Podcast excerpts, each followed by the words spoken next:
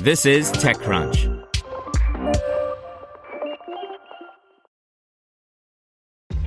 This episode is brought to you by ShipStation.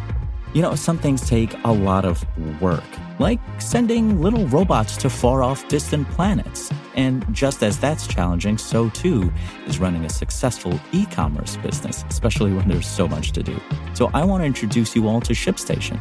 Now, I love using ShipStation because of its easy to use dashboard, which makes managing orders and printing labels a breeze and super smooth. Oh, and the customer service is just out of this world. It's exactly what you need to help grow your business. Sign up for your free 60-day trial at shipstation.com slash technews. That's shipstation.com slash technews.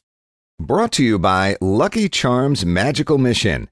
Let Lucky the Leprechaun take you and your kids on an interactive adventure through the eight magical charm lands to restore magic. Available on your smart speaker. Just say, Open Lucky Charms Magical Mission, or search for it wherever you listen to podcasts.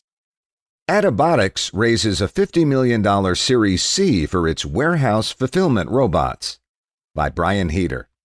The uptick in robotics funding continues this week with a big round for Calgary, Alberta's Attabotics.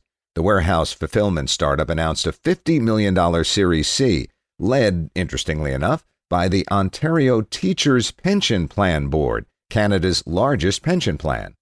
It's a pretty hot moment for robotics and automation investing as more industries turn to technology to replace and augment workers amid the COVID 19 pandemic. Warehouse fulfillment, in particular, has been a huge potential growth industry.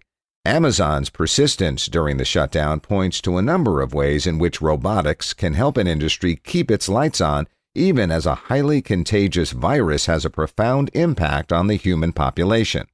Founder and CEO CTO Scott Gravelle acknowledged as much in a press release tied to the news, noting, Attabotics has seen a significant uptick in interest from retailers and brands because we've created an innovative way for commerce companies to modernize their supply chain.